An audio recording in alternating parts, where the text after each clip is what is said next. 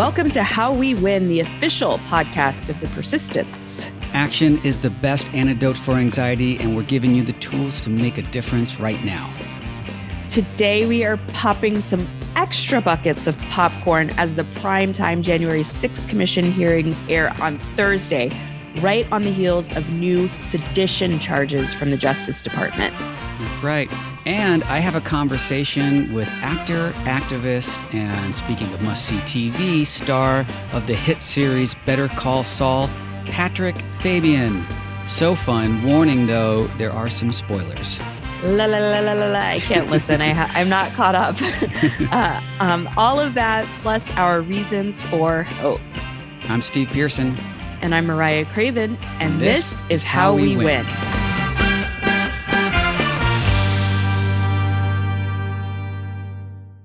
So in this era of streaming, I I don't know where I am in the Better Call Saul timeline, but I know I'm behind, and so I'm going to sacrifice my mm. suspense and and check out this interview because I think hearing from Patrick is worth getting the, the spoilers oh, I haven't seen oh, yet. I you know I don't want anyone to turn away from our interviews, but Better Call Saul is so good. It's really one so of my good. favorite shows. And I would just, I don't want you to have the spoilers. I would encourage you to just, you know, save the Patrick Fabian interview for after you're all caught up on Better Call Saul. I, I really would. I don't want you to spoil it. It's a great interview, and Patrick is a uh, he's actually a really good friend of mine and um, a amazing activist. And you know, he just shows up for everything and volunteers. Mm-hmm. He made a voter registration uh, video for us a few years back. Um, I was gonna say, I remember I got I got some good I got some good volunteering tips from him at one point. Yeah, that video went everywhere. All the campaigns used it and uh, and played it for volunteers, like when they were on the bus on the way to go knock on doors and register voters, and uh, and so he's done. He's been really helpful. He's a great guy and a lot of fun, and I'm excited for everyone to hear the interview. Who is caught up, and you know, if you're not into Breaking Bad, Better Call Saul, then you know go go right ahead, soldier on, and and listen to the interview. Um, probably the only thing more suspenseful and and intriguing than Better Call Saul right now on TV is going to be uh, the January 6th committee hearings. The, the way they've set this up is so smart. Yeah, it's exciting. They, um, I, I heard reported that they have a documentary filmmaker who is helping them with the presentation of the material to uh, make sure people see it. The public really needs to see the truth, and uh, and they need to see it laid out. Uh, of course, Trump and his uh, minions who am i you know whatever. Every, every everyone in his orbit is a minion by the way if they think they're a friend of his or you know um, they're, they're always doing his bidding. But they they have apparently set up some counter programming not a surprise. And uh, and fox news is has said they will not be airing um airing these.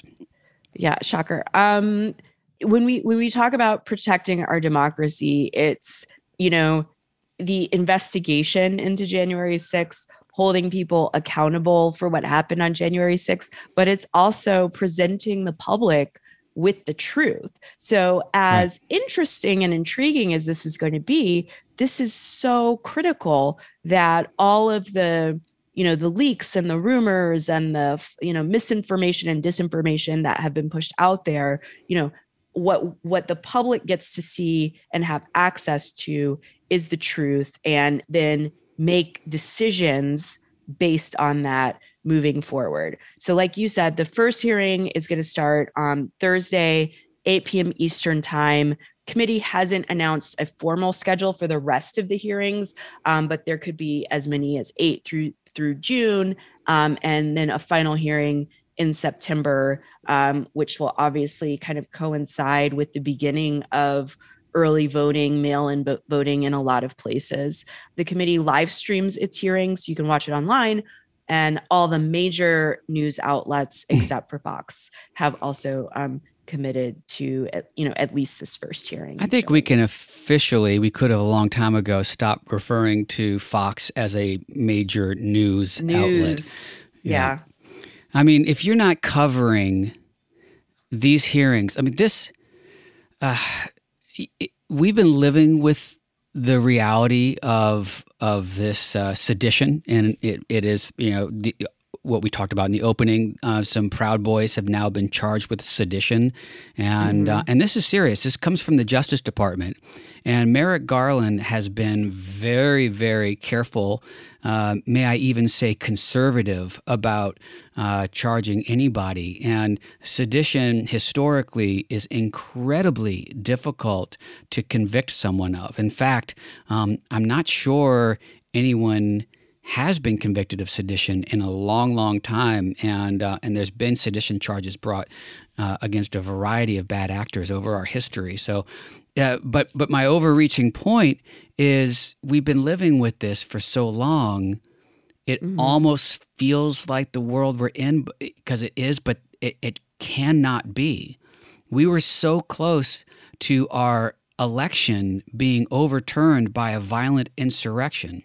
And this goes into uh, what we're going to talk about next with uh, poll workers being recruited by the Republicans and secretaries of states who were election. Uh, people running for Secretary of State who are election deniers, and this Republican effort to subjugate the will of the people, uh, destroy our democracy, and change the course of our history in the worst possible way. This is happening right now. It's so serious. And, um, as as much as I am going to be, you know, funneling popcorn into my gullet watching these hearings, uh, it's you know a very dark time for the history of our country, and we stand at the precipice of our our very democracy's foundation being uh, crumbled from within uh, yeah, this is incredibly important, and so I I really really strongly encourage um, people to watch and be like you said. So much has happened since January sixth, twenty twenty one. Um, that you know it's easy to forget, but it's going to be important to be reminded how close we were. Um, we're going to be, you know, hearing from members of the Trump administration, from Trump's family, um, mm. I, am guessing that the stuff that leaked about, you know, Trump potentially um, reportedly uh, being gleeful about the idea of Mike Pence being hanged, right. possibly, um, is is gonna, you know, more is gonna come out. I hope more comes out about um, Virginia Thomas, uh, Clarence yeah. Thomas's wife, and and the role she attempted to play in overturning the election. Because I, I again, I just think it's just going to be so important for people to have all of the facts. And then, you know, the story that you're talking about, the story from Politico, where these um, GOP training and planning tapes have been leaked, where, you know, they're planning on, on having an army of poll workers and attorneys contest elections in November, elections that haven't happened. Right. You know, elections that there, has been no indication that these elections are going to be tampered with. Like we talked about last week, you know, Republicans so far in the primaries seem to be satisfied with how elections are being run. Yeah. Um, uh, so it's a, a little weird that they're planning for, you know, I guess it's not weird. it's so obvious. It's, it's so obvious. ridiculously obvious that it's like ham-handed and and like you know, I, I think that's the the trap that we fall into because it seems so dumb. It seems yeah. so obvious and so dumb. We're like, we don't have to worry about them because they so stupid, but we really do have to worry about them because um, they are uh, boundless in their gall. They they just will do anything to, as I said earlier, subjugate the will of voters and undermine our democracy. It's happening right now. So we need to fight back against it. Uh, Patrick actually talked a, a little bit about it in the interview, but the way we counter that is by showing up in droves and you know i know a lot of our listeners probably volunteer to be poll workers and um, mm-hmm. And you know uh, poll watchers there's election um, integrity stuff that we that we can do on our end to make sure that people aren't being intimidated at the polls and and and all of that so um, it comes down to us volunteering. I mean, we really, really need to step up. This is the most important election of our lives. I'm saying it again and again because it's just true. It's not hyperbole. It's the most important election of our lives. If we don't make it through this one, uh, I, I don't know where our democracy will stand. And we have a lot to overcome because of the just ridiculous stuff that these Republicans are doing. So you know, step up, volunteer, be a poll worker, get a million people to come out and vote, or five. You know, get five people to come out and vote. That's more doable. Um, and uh, and I do believe we can win and and expand our expand our, our majority in the Senate. That's the key. But um, uh, we yeah, got to do whole, it together. Um, great great advice and and like let's remind people of that call to action over the next couple months to sign up to be a poll worker if you think you can take off um, or you're available on election day and during early voting that that's a really important um, and under underserved role um, I just wanted to talk a little bit about, give everyone an update uh, about what's going on in the Senate with, um, you know, common sense gun policies and legislation, and just remind people, according to the Gun Violence Archive, so far this year, we're halfway through the year now, there have been 247 mass shootings. Um, obviously, there were more over the weekend in cities a- across the country. Um, 18,823 people have lost their lives to gun violence halfway through the year. Mm. 155 children under 11 have been killed by a gun, and 323 have been injured. We're halfway through the year. What are we on track for? 561 teens killed, 1,400 injured so far this year. So, what are we doing about it? Um, a bipartisan group of senators is currently discussing gun legislation mm. right now. Yeah. However, Texas Senator John Cornyn is in the room, Your which senator. means that's my senator, which means that he is going to talk a big game about the importance of the Senate doing this and that it be a bipartisan effort. And then he's not going to do anything. Um, he has said that renewing a federal ban on assault weapons is a no go for him. Limiting high capacity magazines, no go. Raising the age to purchase a semi automatic rifle to 21 from the current age of 18 not doable for him so what is what is he what is he okay with doing um, red flag laws mental health and school safety funding improvements to background checks um, we know that those things probably would not have stopped the shooter in Uvalde, Texas. Um, probably would not have stopped the shooters uh, this weekend in Philadelphia. Uh, so, you know, great. Yeah. Great. You're going to do, you're going to, we're, we're going to w- waste a whole lot of time. And halfway through the year, let's see where we are at the end of the year with these BS minuscule drip drip drip policies right. whatever. I just also want to remind people in the last election cycle john cornyn received nearly $80000 from the nra and according to the brady campaign texas averages over 3600 gun deaths per year. That is so much higher than every other state. Um, make of it what you will that that those two things are are, are tied together yeah, you know, I mean, um, I would be happy with anything at this point. Like, you know, there's so much we need to do. The stuff that you described, you know, renewing the federal ban on assault weapons, limiting high capacity magazines, and raging, raising the age of uh, to purchase a semi-automatic rifle to 21. That so just reasonable. seems so reasonable, like common sense. You know, uh, common sense. It's just common sense. And you know, you know what? 90% of Americans agree with us about that too.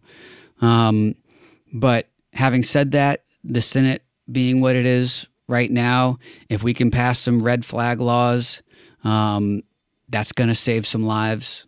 You know, um, yeah. if we can you know, strengthen background checks. That's going to save some lives. So I'll I'll take it, and I'm going to work like hell to uh, expand our majority in the Senate, get rid of the filibuster, and really pass some meaningful legislation. That's that's our task. That's you know that's how we make some change. Uh, we haven't had the opportunity. We've been stuck because of the filibuster. Um, hey, how about getting rid of the filibuster and uh, and actually ratifying Washington D.C. as the 51st state?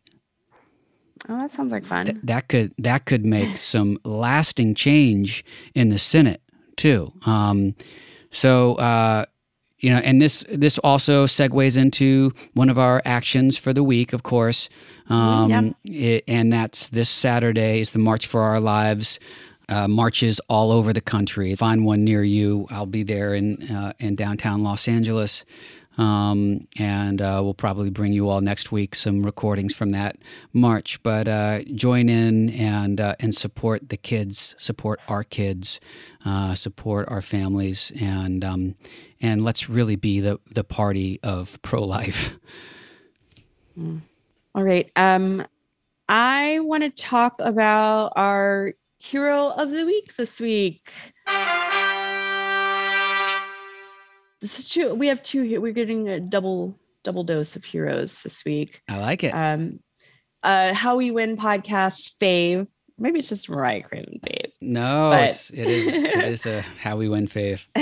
uh, Jess she Morales Rocketto um, and Stephanie Valencia have raised $80 million to launch a new Hispanic media company called the Latino Media Network. Wow. This is so incredible. Like when you think about um they're they're both um activists and when you think about activists doing big things, you think about them, you know, mobilizing tons of people or, you know, raising uh, like lots of of money for you know campaigns to just to support domestic workers and raise the minimum wage and stuff which they've done. Right. You don't necessarily think about activists raising 80 million dollars and buying 18 radio stations. Um, this is incredible. We talked a little bit about the earlier about the importance of getting the truth about the uh, January 6th committee hearings this truth telling is such an important cornerstone of our democracy. I am so excited for Jess and Stephanie, and I'm so proud of what they're doing and just bl- blown away. So, congratulations to them. Absolutely. And I am so glad that you picked them for our hero of the week. Uh, heroes of the week, I should say. Um, I we first met Jess um, back when we were in Las Vegas for that gun forum, and we were doing some interviews um, there, and we had interviewed. Um, Cecile Richards. They were doing uh, they were doing a, a super majority tour, super majority bus tour across the country. Right, and and Jess was one of the founders of Super Majority, and right. uh, and we were there interviewing Cecile, and then we had some time, and uh, and they said, "Would you like to interview Jess as well?" And we're like, "Yes, of course." Hell yeah! Um, I had I, I wasn't familiar with her, and she blew me away with her interview. It was so moving, and mm-hmm. uh, and we've had her husband Ross on the show, who's right. equally amazing, incredible. Um, uh, Run for something. Yes, f- co-founder of Run for Something. They are just so incredible, and I follow her on Twitter, and she gives me so much hope and so yeah. much inspiration all the way, all the time that um, I, I literally just this week I was like, okay, I need to reach out. We got to get her back on the show and talk to her. But I didn't know about this, and then you put it as, as our hero of the week. So um, I think we should reach out to both of them, to Jess and Stephanie, um, and talk mm-hmm. about the Latino Media Network. But um, they are amazing. Follow them both on Twitter and they they just might single-handedly save our democracy. Maybe. They really make me wonder what I'm doing with my life. oh my gosh, she does so much. they, are just I, it's what there's one of those things where you're like, okay, they have 24 hours in the day. I have 24 hours in the day. right. It's it's not, but time is not working the same over here in Austin as it is, you know, in I think they're got, in DC. I've got Candy Crush to play and Better Call Saul to watch, so you know I, I can't quite do as much. But but speaking of speaking of things to do, let's talk about this week's to do list.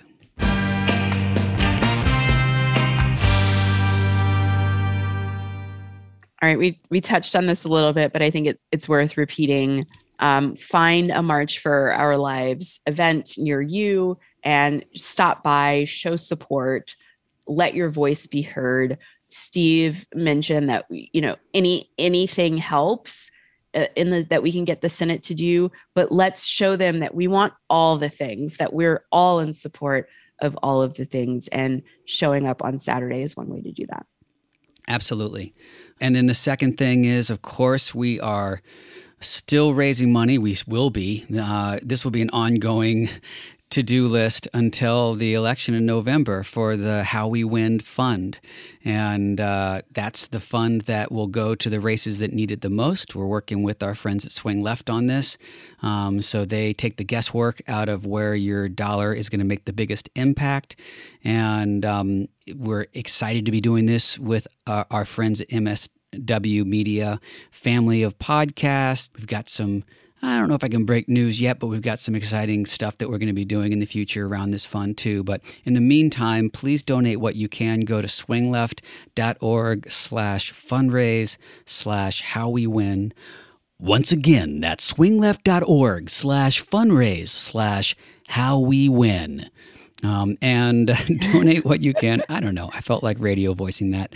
Um, you know, donate what you can. Share this with your friends. Um, we're working on getting uh, a uh, hundred individual donors on this. We are almost there, so maybe this week we can take it over the top. And uh, yeah, this is the time, man. Early money. Early money is like yeast. Uh, makes everything rise. Okay, we are going to be back uh, in a moment with Steve's interview with Patrick Fabian, and then, of course, our reasons for hope.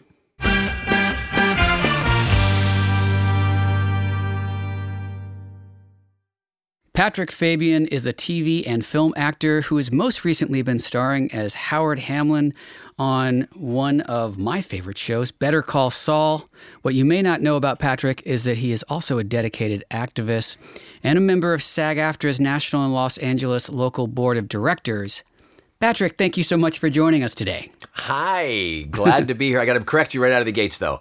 I used to be on the National Board of SAG AFTRA. I served for about 10 years and I have stepped away in uh, in the last year or two. Oh, interesting. Yes. Okay. Time for new blood, time for new ideas. Time and, for uh, someone to update the Wikipedia page that oh, I used. Oh, is that my Wikipedia says? Well, yeah. you know what? I- will take the feather as long as it's blowing in the wind. But uh, the truth is, I-, I-, I am not serving at the moment. Okay. Well, um, I'll we'll still talk about unions. I'm still in Better Call Saul, though. Yeah. Okay. You're still in Better Call Saul. So that's true. Well, we want to talk about that, of sure. course. Um, you've done a lot of great stuff, and now you're on the prequel to Breaking Bad, Better Call Saul, in its final season on AMC and AMC Plus. there we go, which everyone knows already, and uh, I, I guess we're going to do spoilers on this, or you know, I mean, oh, let's do it. Right. If you have not watched the first seven episodes of season six of Better Call Saul, walk away or fast forward. I guess you don't walk away. Fast forward. I don't want. I don't want them to leave the podcast. No, though. don't leave so the podcast. The, so like, just you know. go back and listen to last week's episode with uh, DA Gascon. You know. Oh, DA Gascon! I was at a fundraiser for him, a virtual fundraiser uh, during his campaign. What was it two years ago? He, um, well, no, it was in 2020. I guess, yeah, coming on two years actually. Yeah, yeah, yeah. yeah. We uh, we hosted a fundraiser along with my sister-in-law to raise money for him. Well, let's let's jump in. Uh, no, we got to talk Better Call Saul. Oh, Better Call Saul. Then, Spoilers then we'll, again. We're going to talk about 607. But okay. I do want to hear about your fun, the the work that you do as an activist because that's the whole point. Yeah, yeah, absolutely. But, but like, I'm really excited about Better Call Saul, and I was around you when you got it. Can you talk about like what that was like? Like, how did you find out? How did you audition?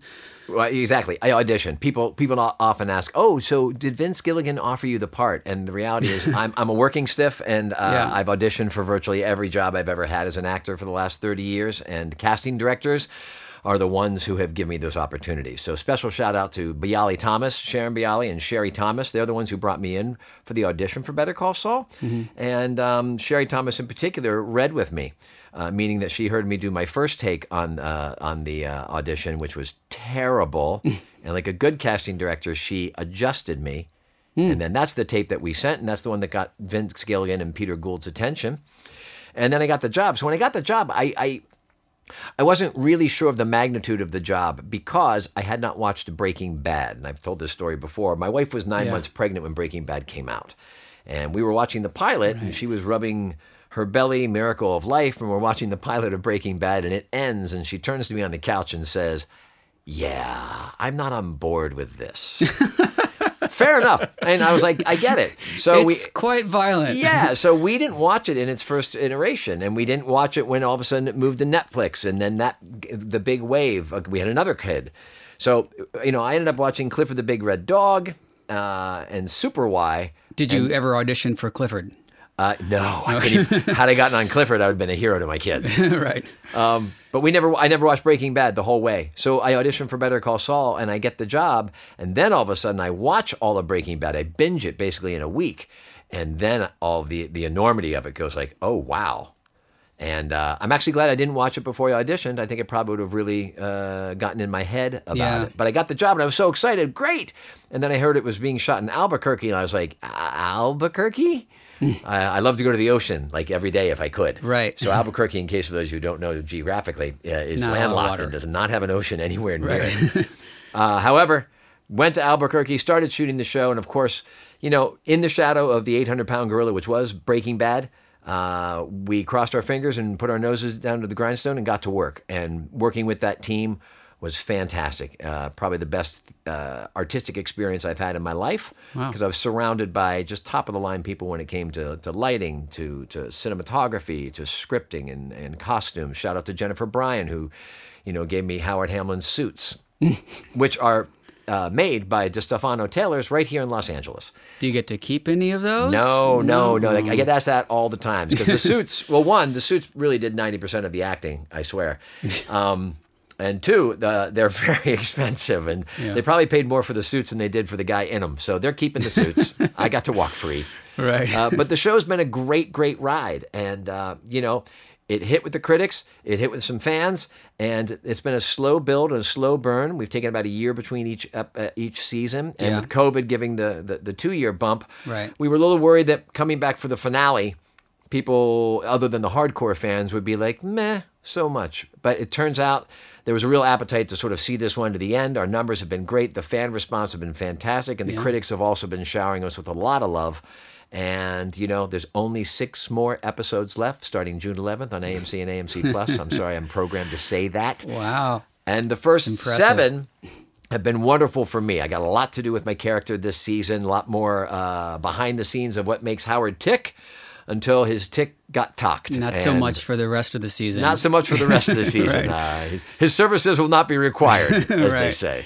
Right. Um, yeah, I I think I was uh, with you right around when you got it, and I think I remember you not having seen Breaking Bad because Breaking Bad I think was the best show in the history of television. And um, and now Better Call Saul. It just I, I kind of lump them both together. They're sort of really of a piece. I know they're separate shows, but Yeah, they, but they they're, they're really, of the universe. They're in the same closet. They're Yeah. just different shirts. Yeah, exactly. Different, very expensive suits in the same closet, right? um, so you meant that's incredible. It was. It's been a great experience and It's fun, been the best of rides to You know, watch. yeah, you know, as as an actor, anybody out there who's who works freelance uh, understands. You know, it's it's it's it's uh, feast or famine, and mostly famine.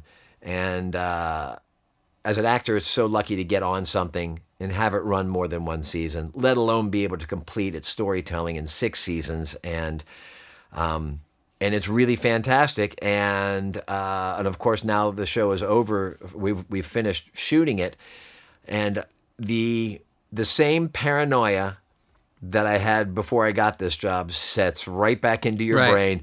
Oh, I'm never going to work, work again. Will I ever work again? It's it's every actor's lament. I don't think it ever leaves your body. Yeah. And if even when you get a job, you go, Yay, I got a job. There's like a five minute window when wardrobe calls you, and that's when you know you have the job. When wardrobe calls you, you definitely have the job. um, but there's that five minutes when you get off the phone with wardrobe, you're like, Hey, I really booked this job. That's great. And then the next thought is like, Oh, it's going to end August 1st. What am I going to do then? Right. So I'm back in that state right now. I'm enjoying that the show is airing. I'm loving all the social media love that's coming for the show. Uh, and I'm basking in it and enjoying the sunshine and the spotlight while it's on us, but it's a moving spotlight, and I know you got to get back to work. Well, clearly, I'm glomming onto some of it by bringing you on the podcast right Look, now. it took you too. six years to finally have me on, so d- don't don't think I haven't noticed that. Six years? No, it says we haven't had. This is episode 130. So Well, it feels like six years. Though. Before we move on, I'm going to just ask like the dumb question that everyone has asked you, but uh, you know, like behind the scenes with Better Call Saul, is there like a really memorable moment that happened? Uh, you know, something that that's sticks out that maybe you Oh haven't yeah, shared. yeah. I can come up with a. There, there's a whole bunch. You know, we became a real family while we were living there. Um, as a matter of fact, it's public knowledge that Rhea Seehorn, who plays Kim Wexler, and Bob Odenkirk, who plays Saul Goodman, uh, the three of us lived together for the last three or four years together in a house. Right. so it was kind of like a college dorm. We'd go to work together all day. we'd chat in between scenes. Then we'd come home, and then, like any good dormitory or house, you end up at the kitchen late at night eating French fries and gossiping about what you did that day, and then preparing for what you're doing the next day. So it really was a home away from home. And along the way, we rescued dog a a dog off the desert. The dog gave birth in our backyard. Rhea Seehorn was the only one there to midwife them, and two of those dogs now live in my house here in Los Angeles. So we had deep roots there, a lot of fun. Um, but in terms of the camaraderie on set, we used to go watch everybody else work. When I wasn't working, I'd go watch Ray work, and vice versa. One of our favorite times, uh, I think it was the end of season four. Uh, Mike Ehrmantraut, played by the indomitable uh, Jonathan Banks, has to dispatch of Werner, who was the German uh, engineer building the super lab. For those in the know, Right. and they were shooting up on the high desert, up on a plateau outside of Albuquerque late at night, and you know the stars are out. It was also incredibly cold as it can get in the high desert, Yeah. and it's probably two in the morning, and uh, Bob and Ray and I got in the car and we drove out. And we drove out, and it's cold, and Jonathan's cold, and Werner is cold, and and we show up, and Banksy is just like, "What are you assholes doing here?" and we're like, "We came to watch your work. We wanted to make sure you knew your lines, all that kind of stuff, all the good-natured ribbing." Um, and then Werner, who works in Germany mostly, in Europe for the most of his career, uh, he he was shocked. He was like, "What are you doing here?" And I said, "Well, we just came to support our friends. We wanted to come see. We know it's an important scene, and you're out in the middle of the night, so we wanted to come support." And he was like, "Wow, Wow. I've never seen that." And it That made us sort of pause because it just became something that we did as a matter of course. And the beauty of it was is that guess what? It didn't get so cold all of a sudden because we're all chatting and we're telling jokes and we're doing this and we're doing that. And we watch a couple of takes of this beautiful scene. For those who you know, it's it's the end of Werner at the hands of Mike under the beautiful stars, and our cinematographer Mm-hmm. uh, Marshall Adams just it's gorgeous. The show is is shot so wonderfully, and, uh, both and we so got to witness that moment live, and then I got to watch it later on. So. Uh, that's a moment that I remember. So long was- story short, there's really nothing to do in Albuquerque. So you that's, that's right. Yeah. if it's nighttime, look, you can go to the high desert. That's about it. That's all you get. Yeah, no, that's incredibly rare, and that is really special. Like you know, a lot of stories of um, when you're shooting and and you're doing coverage for someone, like the actor just splits and isn't even there for your coverage or whatever. Right? Yeah, I've been You a know? part of that too i- sometimes, and and that's why as as we sort of slid into this, and, and hats off to Bob Odenkirk who was number one on the call sheet, and you know that sets the tone. It just does, and he uh, he was there committed to to work and to make it um, a family, and I think he saw that because he saw uh, Bryan Cranston. He saw him do the same thing. And create that sort of bond for the Breaking Bad cast, and I think uh, Bob very much wanted to emulate that, and I think he successfully did, without a doubt. Yeah. Well, it's a great show. Congratulations, Thank my you, man. friend. It's so fun to watch you. And I was, I was saying it was funny. Uh, uh, we were going to a thing, and I was talking about the show and talking about like the tension point being like what happens to Rhea's character, Right. You know, because she's not in the show, and like it, it didn't really click for me. Like, well, wait, you're not in Breaking Bad either. Like, where's Howard gonna go? Right, And you to- were very quiet when I was talking about that. You, well, obviously, you weren't to spoil anything for me, but you were just like, mm-hmm, mm-hmm. Yeah. And then, like the next week, boom, I saw my friend. Boom, it goes. And yeah, my mother was, was- unhappy with that show, but I did warn her as well. And, and to be fair, in terms of the pecking order of, you know, uh, Nacho not being in Breaking Bad, Kim Wexler not being in Breaking Bad, or, or Howard Hamlin not being in Breaking Bad, I think it's fair to say we're all mostly concerned with Kim. I mean, I love Howard, but I think the fan base was very much like, what's going to go on with Kim? Because they really have uh, come to her side to be like, you know, rooting for her. Yeah. Although, to be fair, some of her actions in season six maybe have soured them on that. Well, yeah, I We'll mean, wait, we'll wait and see. We'll wait and see what fate has in store for her. I love it. I I wish this was just a talking Saul show, but that's, yes, I know. that There's- already there- exists. There's more in the world. Yes. that already exists. So um, uh, let's talk about uh, politics and, and your political activism because um, a lot of actors get involved, but you have really been involved. Like you were mentioning, uh, fundraiser you did for uh, our DA George Gascon. Um, Yeah, and that, Uh, that, that, that came about because of my sister-in-law who uh, was uh, used to reside up in San Francisco. So oh, she, and so she, she was familiar with him. she was familiar with him, when and he was so DA she helped there. spearhead. Uh, you know, uh, let's do a fundraiser here. So we did it out of our house, and you know, we raised some money for him. I, I liked what he had to say. I liked uh, the idea of um, change for our DA in Los Angeles. I think it, I thought it was time.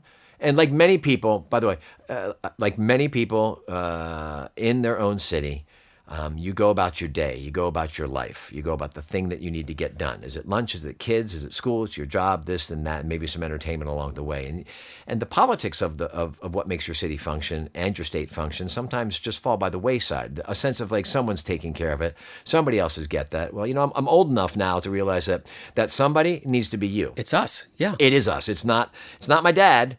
Yeah. You know, because uh, even if my dad was in California, which he will never live in California, um, you know, he's it's it's no longer his world. You know, I'm I'm 57. It may not even be my world anymore, frankly. Uh, But at least I know enough and have lived long enough to know, oh, there are things that you need to do and take responsibility for instead of just pointing and saying, why is that broke?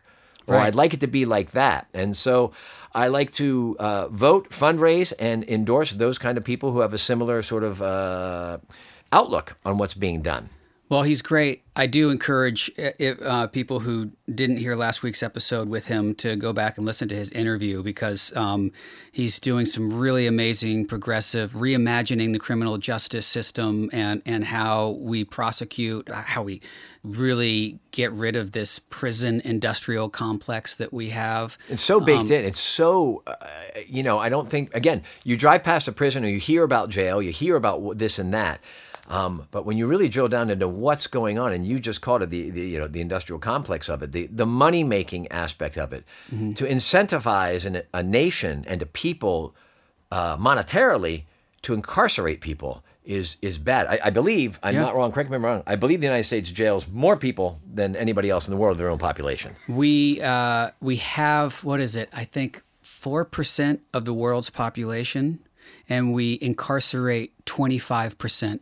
I mean, th- those are staggering, jaw-dropping numbers. And if you don't know somebody who's been in prison, I bet you it's six degrees of separation real quick to get Yeah. there. And uh, and that's why I like George as well. I, I think he does have some progressive ideas, and and you can tell that he's got some ideas to uh, radically trans- transform things. Um, and you can tell that because of the blowback that comes in such a sharp fashion Oh to say gosh. like he's this, he's terrible, and all you know. And this goes to sort of we can roll this right into the gun debate. You can roll this into a whole bunch of things. Um, uh, it- the way that we're doing things is not working. It's broken. Right. There's a broken society that is happening right now. Doesn't mean I don't love America or Los Angeles. Doesn't mean I'm not patriotic at all. It means I'm willing to look at the fact that certain things aren't working very well. Or if they are working, they're only working for a very few people who are profiting off the misery of other people. And so, therefore, Yeah. let's get people in charge and people in places of power who can maybe start to change the way we do things for the better of the whole. Well, what I love about that and your attitude about that, and what I've seen you do in your actions is like you talked about, um, you get involved in your community. You're not just looking at a problem and, saying, uh, you know, someone needs to do something about that, but you recognize that we are the ones to step up and do that. And I've seen you volunteering and doing a lot of stuff. You did a, an awesome voter registration video that you were kind enough to lend your talent to um, back in 2018, which helped train a lot of Californians on how to register voters and made a, a really big impact. Um, thanks again for doing that. Absolutely. You know, but that's that thing of like, um, you go, oh, why why is this law being passed, or why is this thing happening at the school board? And what I learned from serving on the uh, Screen Actors Guild board mm-hmm. is that well, the people who show up make the rules. Right. The people who actually show up to run for office and actually win, if a majority or plurality, plurality of those people like-mindedly take over a board, take over an entity, the city council, the That's governor's mansion, point. Yeah. then all of a sudden that's going to rule. It may not be what you want, but then you've got to look back and point at yourself and say, well, what did I do to help? And and if I can help register a couple more voters, because I believe strongly there should be a national holiday for voting. The fact that we don't have one is is uh, uh, appalling. It's appalling because it really does go to show that the people in power, at least a lot of the people in power, do not want everyone to vote. Because if everyone voted, we'd have a much clearer idea. It goes like you remember SoundScan? Sounds When we used to buy records and albums, yeah. kids' records and albums and CDs. Uh, you know, there was the perennial people who were number one in the charts and number one in the charts, and there was all this thing going on. Then all of a sudden, SoundScan happened, which means they basically put a chip in the CD, so as it walked out the door, doot, doot, it would actually count it. And I remember the, the month that they put SoundScan in because all of a sudden, it turns out this guy named Garth Brooks was moving millions of CDs, but you wouldn't have known it for the month beforehand and then all of a sudden, Garth Brooks is like, wham! And it was that reminder of like, oh, the people who were in charge of the record stores, the people who were in charge of those things, perhaps were just doing what was mostly financially beneficial for them. And then when you started actually counting every true unit that was leaving, things changed. The landscape got a little more truer. All of a sudden, there was still money to be made, but they hadn't they had ignored Garth Brooks and these other acts because they had ignored these acts, not because they weren't selling. In the same respect with voting, you know, who's afraid of having everybody vote? Well, I can name a couple of people off the top of my head. You know, the people who might find that uh, their narrow minded views uh, that have been funneled and gerrymandered to pieces uh, might find themselves out of power. And we're talking about power ultimately, and the power that's mm-hmm. over you and me and how we live our lives and whether the air is clean and whether the guns are in your schools. Uh oh, now it looks right. like I'm running for office. Well, yeah, you and uh, Garth Brooks, I guess. Well, I, you know, I'll tell you what, uh, I'll be the vice. or maybe I'll just let him be the vice so he doesn't have to work so much and no one will come to listen to me, but they'll all come for the musical act. How about that? Was, that? that was a pretty incredible uh, voting analogy with uh, SoundScan and the sales, but you're right, you know, and um, I love I love when you said uh, that it's the ones who show up that uh, that are writing the rules and and it really is true. It really is true on a local level, and we talk about it a lot on this show. Like one of the things that I started doing when I got involved, class of November 2016. You were there at the very first swing left meeting that I oh, yeah. that I did. Um, was I just started showing up, and all of a sudden people were like, "Oh, great, we need someone to do this, or we need someone to fill this role and do that and everything." And and uh, I just want people to know that that like we need we need good people to show up to do the play these roles because if you don't, less than good people are going to show up and and fill these spots. Yeah, and, you, you, I'll say it for you, or bad people, or people with ill intentions, or people who yeah. are look. They're just talking about it last night. Some of the some of the tape conversations that they found about. Uh, I think it was in Michigan, where. Uh, you know, for the upcoming 2022 and 2024 election, there are people who are showing up and getting very active about making sure they flood the poll workers with people who are already predicated to saying the 2020 election was stolen. Yeah and and they are already of a mindset of like looking to intimidate and they're trying to find out what's the easiest way to gum up the works if the election doesn't go the way they want talk about a lack of uh, uh, of uh, of uh, fair play of oh, being yeah. a, it, sometimes you win sometimes you lose because what we're setting up now is a dynamic in this country. It seems without a doubt that uh, let's name it who it is. If the Republicans don't don't win, then something's wrong with the election. I, I'm from Pennsylvania, and I can't believe there hasn't been articles in the Pittsburgh Gazette and the Philadelphia Inquirer talking about all of those mail in ballots that must have been fraudulent, all those ballots that came in after the date. I can't believe Dr. Oz and the other guy who were looking at the runoff. I'm sorry. Yeah. They should be all thrown out, right? Because it's all corrupt, right? Isn't that amazing how we're not hearing anything yeah, no one's right talking now? about that at all. And even Yeah. if they were talking about it, you know, there's this whole, there's this whole, uh, I'll just ignore it.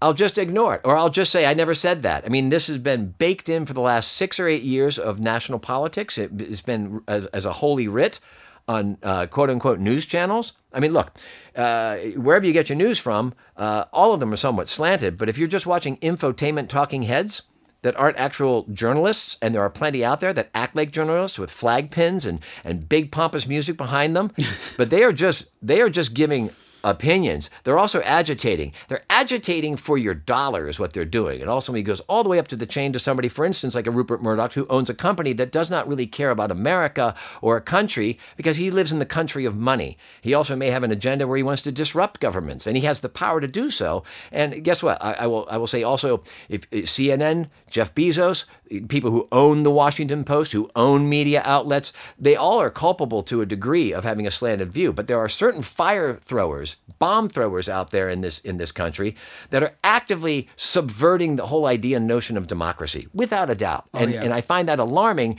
going all the way back to so if you don't show up, if you don't show up, and assume the other good guy's going to show up to make sure the elections are fair and, and, and correctly run, regardless of who you're voting for. There will be people who are going to make sure that those elections don't run like that because it doesn't come to the account outcome that they want.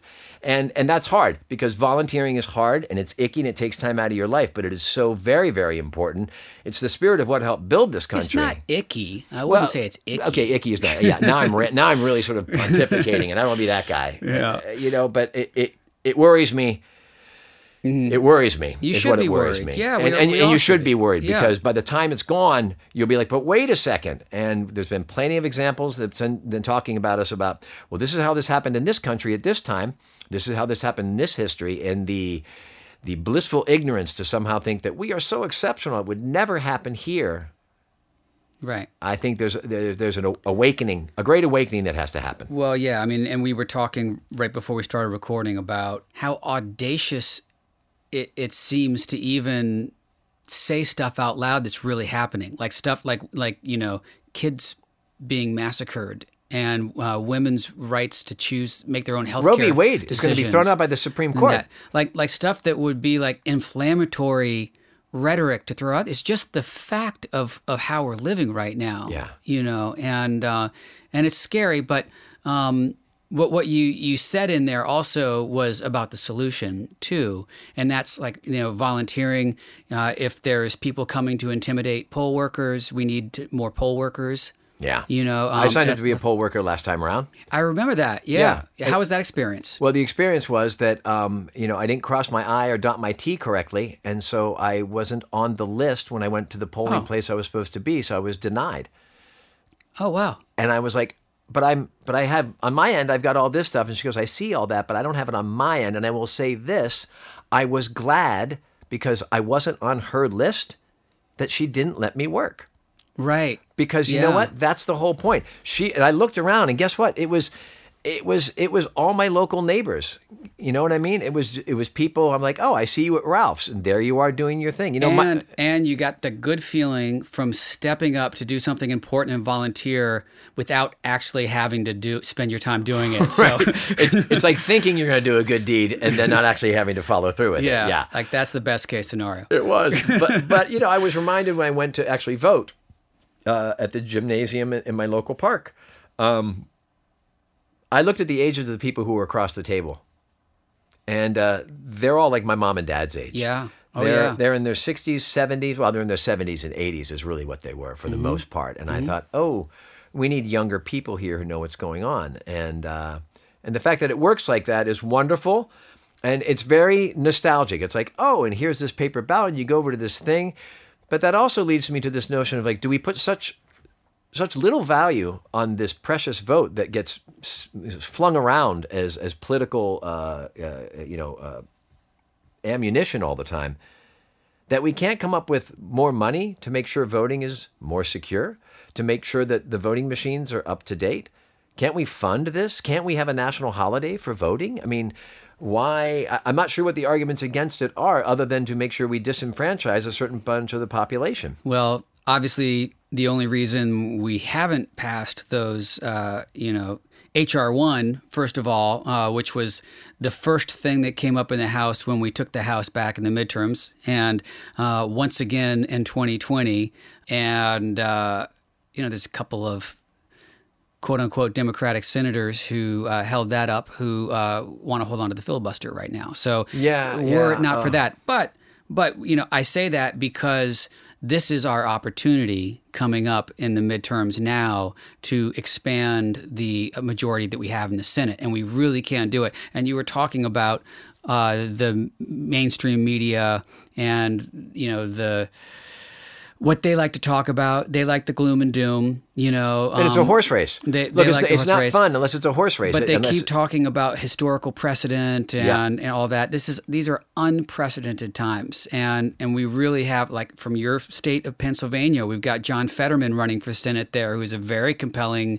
candidate, and uh, you know we could gain a seat. We should gain a seat there. Yeah, but even saying we should, as soon as you say that, then then the narrative gets twisted. However, here's the pitfalls that can happen. Da, da, da. Yeah, in the end, s- and I'm like, you're right because in the end, it's turnout. It's who shows up. Right. Who shows up and gets this thing done. And uh, uh, boy, you're right about. Uh, I don't like to blame the media. I make my living in the media, but but there is a degree of you know. It, look, they used to say this about the six o'clock news when we only had three networks. If it bleeds, it leads. And that's the whole thing. And it's just transformed into clickbait for things as well.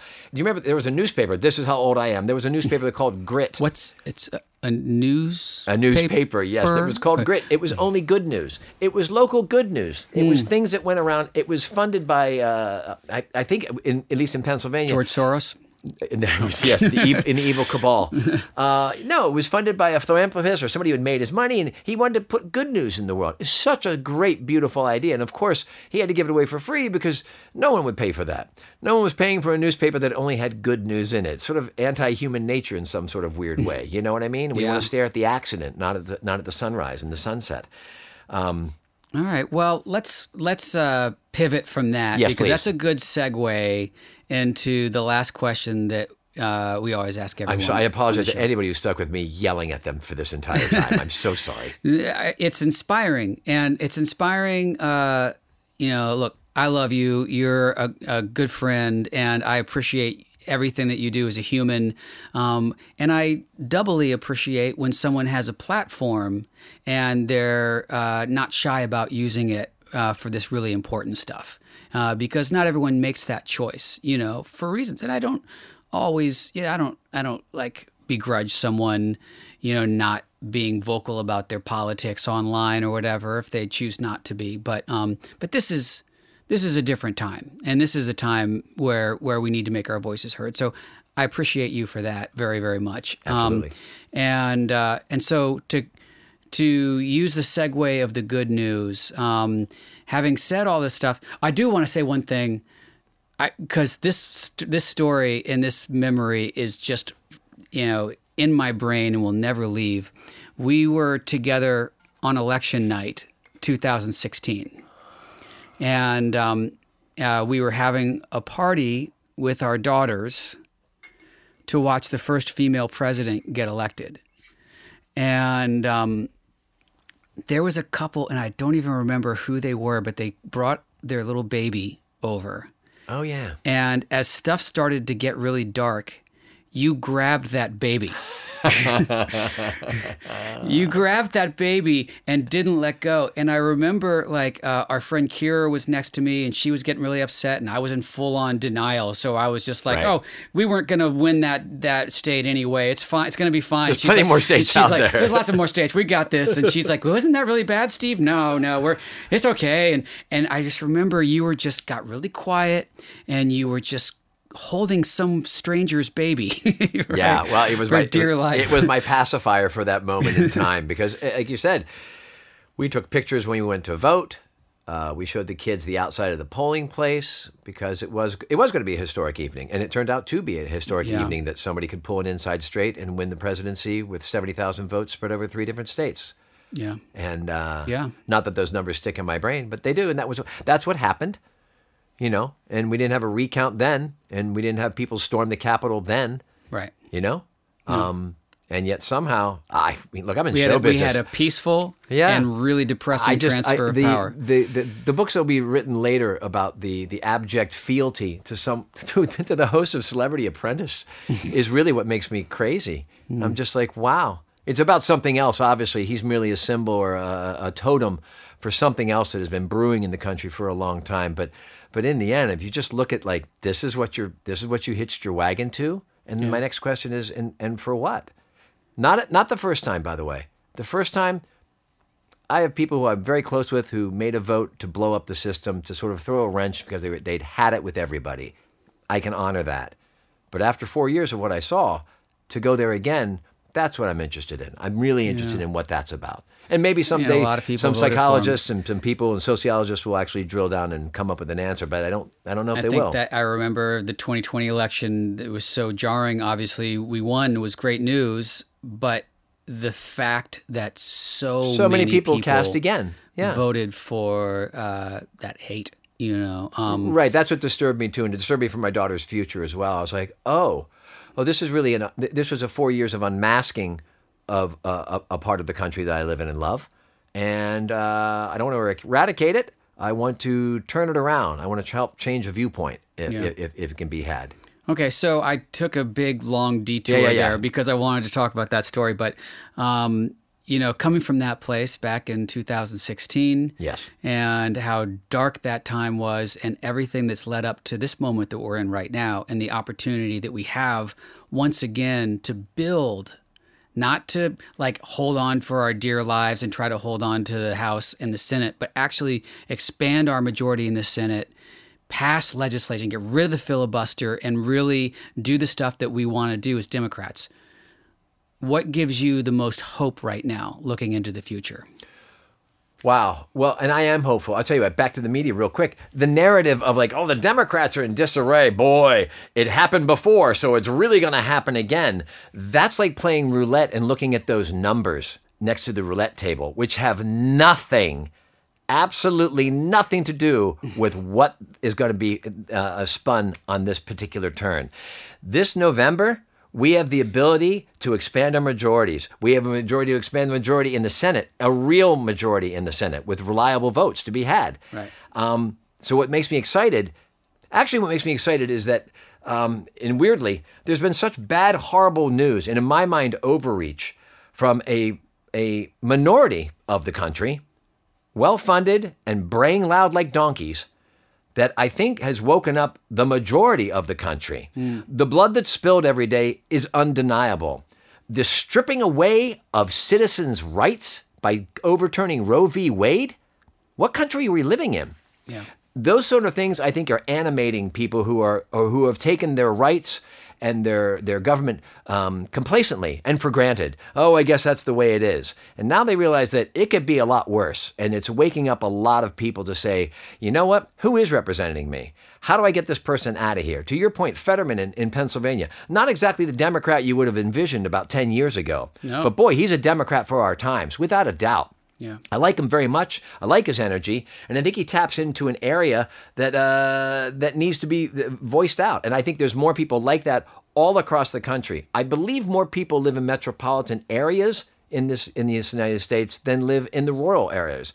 And there's got to be a way that we can actually have a balance of representation that actually uh, mirrors that. Mm-hmm. Because I think being the dog wagged by the tail anymore is not working out and is not intrinsically fair. So for 2022, I'm excited about getting people out to vote to remind them that these, th- I know it seems like this is the election of your lifetime. It is. But guess what? It really is. It really is. They are now getting ready to way to strip away rights.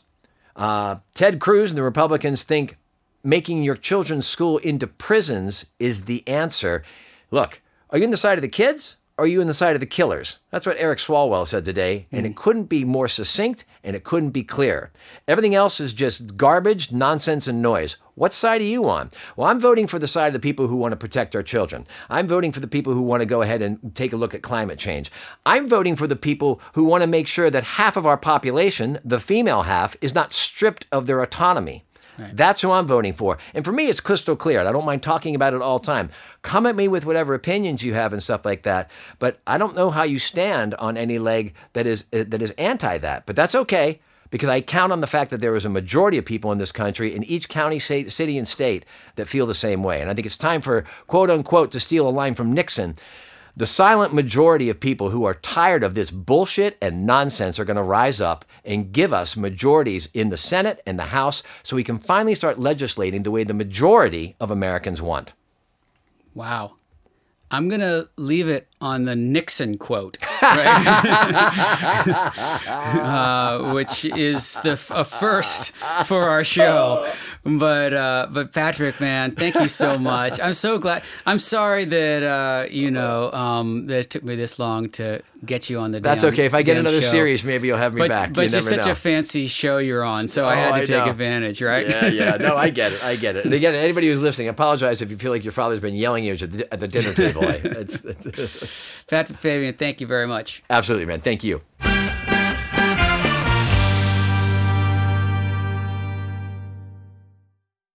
Mariah, what's your reason for hope this week?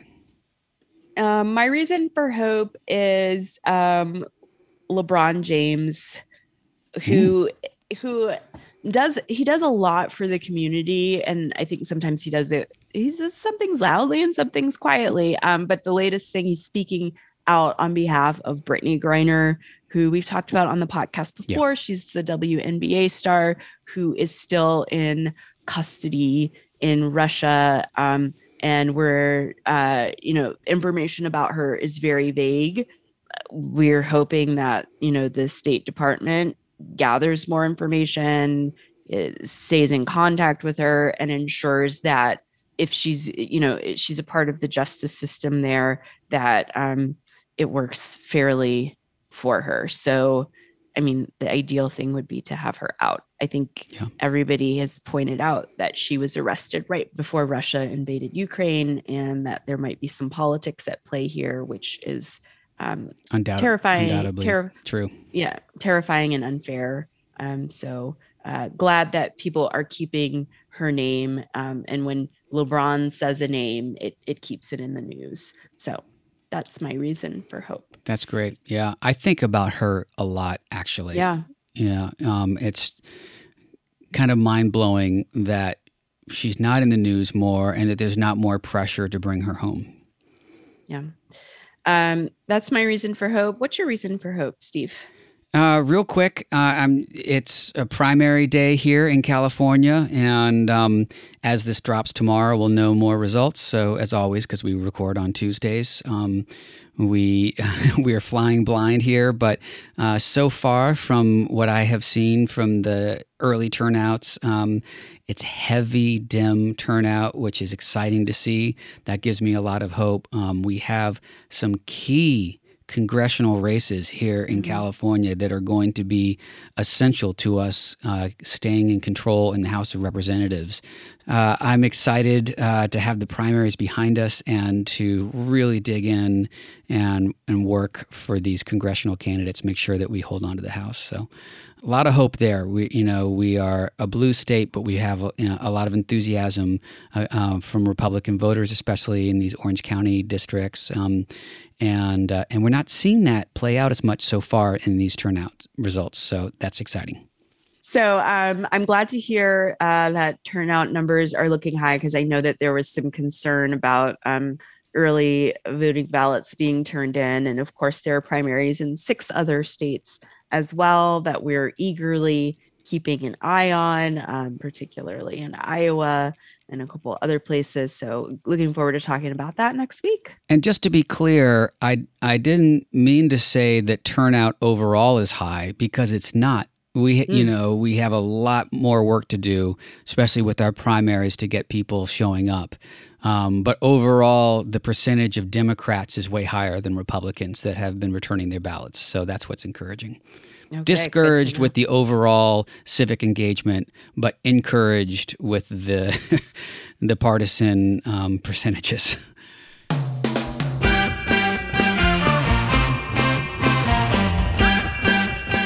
Thank you, everyone, for joining us today. This is how we win. We win when we all get involved. We would love to hear from you. Please send us an email at hello at howwewinpod.com or send us a tweet at bluesboysteve or at mariah underscore craven. Make sure you subscribe, rate, and review on Apple or wherever you're listening to this podcast right now. We appreciate you being here with us. We'll be back with some more next Wednesday.